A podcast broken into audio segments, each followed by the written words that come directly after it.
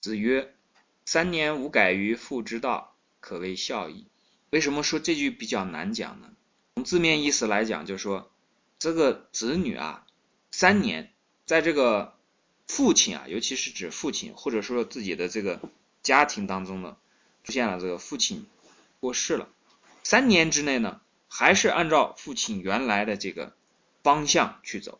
我们讲的笼统一下，用“方向”这个词，那这种呢叫做孝。这对大多数人人来讲，都是现在的人来讲都比较难。所以呢，我们从另外一个方面来看一下这这句话：为什么现在的人做这个事情比较难？因为现在的这个职业变化很快，而且他的家庭呢也不像以前的那个样子。第一个是什么呢？这个职业的种类太多了，教育的社会的这个教育的方法途径也不一样了。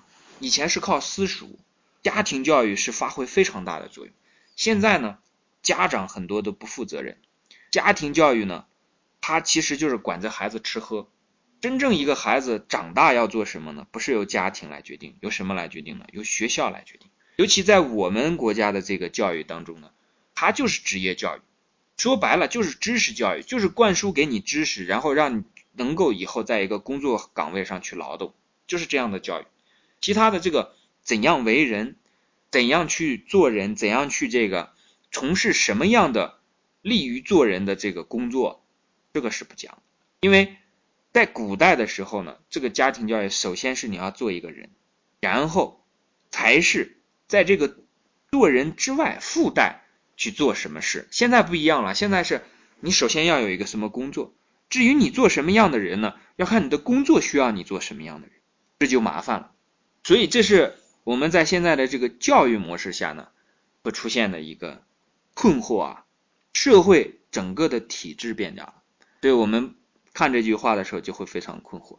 其次还有是什么呢？这个三年无改于父之道啊，注意，既然是无改于父之道，那这个父啊一定是有道之人了。可是现在的这个社会教育当中呢，这个道并不是放在最主要的。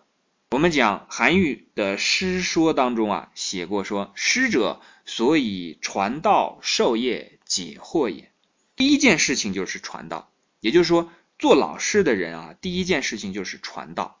所以这个父之道呢，和那个道是相近的，而且在古代的所有社会当中，道是最重要的，业是其次的。那我们现在，如果你去到一个学校里面讲说啊，你们一一定要重道。这个职业嘛，至于以后搞什么工作不重要，只要你能把这个道扶正了，你只要能把这个人做好了，那就可以了。这个我估计校长都会找你谈话的。在这样的这个社会体制下呢，我们会发现有多少父，有多少做父母的啊是有道之人，因为我们这种就说教育的这种改革啊，已经很长时间了。这种改革是指什么呢？就是。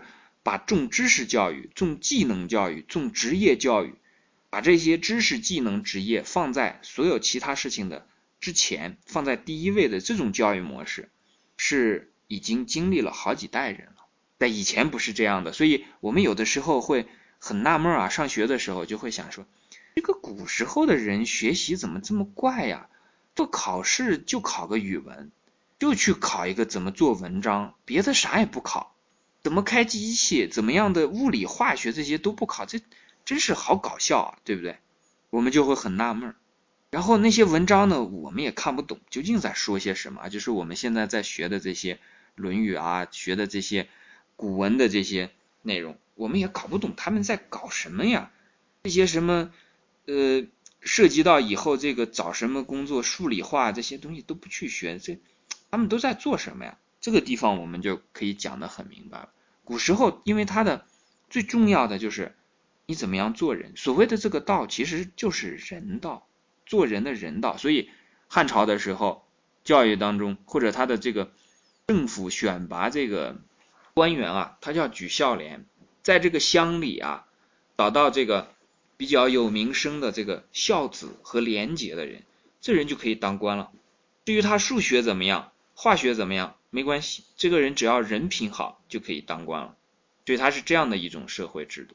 那在后来呢，一直几千年呢，不管他是这个呃科举考试啊，还是这个八股取士啊等，他都是文章。文章里面体现的是什么？体现是你这个人的素质、内涵、涵养，也就是你的道怎么样。所以呢，在古时候的这个，也就是我们讲清朝往前的这个时代当中呢，这个一般来讲呢是子承父业的。子承父业当中，这个家族化呢，它一个家庭当中呢，都是以道来传承的。哎，这个还真是有实力的。比方说啊，我现在在大理，这个在大理的这个喜洲的这个地方，它的每一家这个墙上啊，非常多的这个呃家庭的这个庭院的墙上啊，都写着非常大的四个字，叫什么呢？叫清白传家。这个清白传家就是他的家风啊，就是他的家道啊，也就是他们的为人之道啊。做人最重要的是什么？是清白。他还有什么写的这个，就说读书变好。还有是写的这个叫做白忍家风，这都是以前的这种社会留下来的一些这个缩影，这个还很有意思啊。为什么这个地方会留下来这些呃以前的这种这种文化呢？因为它地处偏远，经济不是特别发达，到目前都是这个样子，所以它的环境破坏的不多，而且很重要的就是人文保留的还非常好。如果父母和这个孩子啊，父母年老了以后要自己单独吃饭，这个子女啊，在这个乡里就要被人议论，被人议论是怎样讲呢？别人就会认为说，这个人啊心不好，居然让自己年老的父母呢独自的去这个吃饭。所以这个时候我们就会明白，不是我们所见到的那个社会啊，就代表了一切。比方说我们在。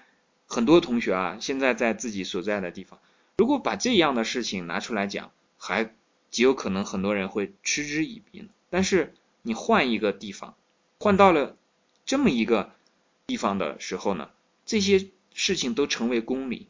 所以我们要明白这种社会的这种转变啊，潮流的这种转变。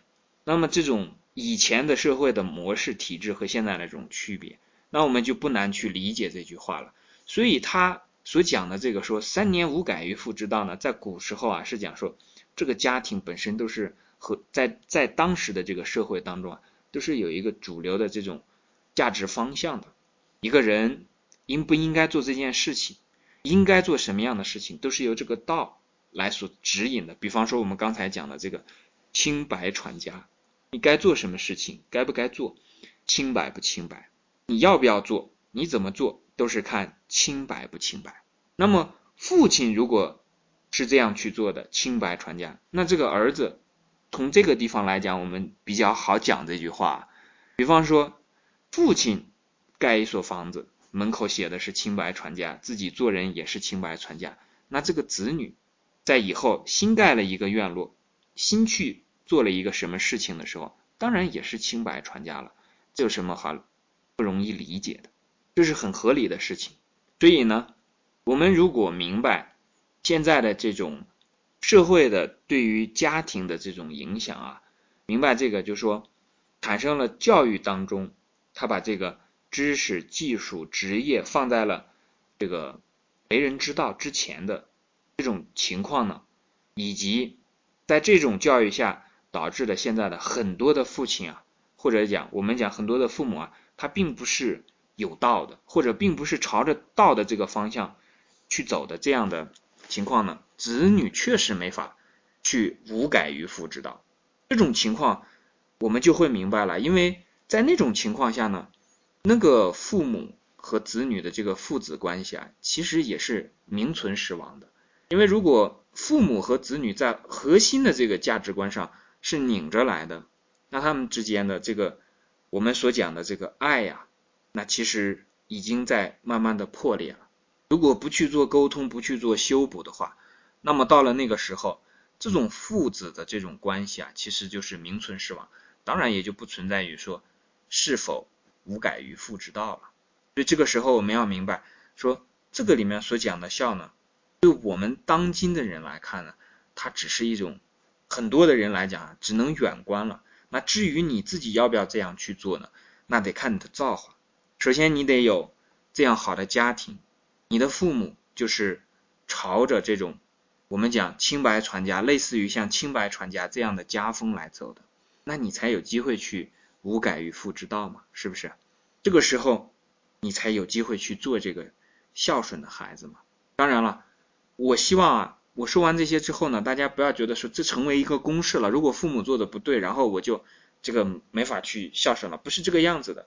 如果是那么容易的去孝顺，那我们也没有必要去学习这些东西了。现在的这个时代，对我们来讲有非常多的挑战，有很多的疑问，那也正是我们需要给出答案，用行动来证明自己的这个时候嘛。每个人都会有不同的这个家庭的一个特殊的实际环境啊，那碰到的这种问题呢，我们不要抛开它的核心，也就是它的仁爱在其中呢，那么你其他所做的都可以朝着这个方向去把握住这个根本，然后去。去，呃，来施展，来开展你自己认为合适的这个呃行动，然后呢，再不断的重新的进行这个检验，因为你有的时候这样去做的时候，它未必就是对的。那你尝试了之后呢，可以慢慢的来看，这个一步一步的来校正。好，这一句话呢，我们就讲到这里。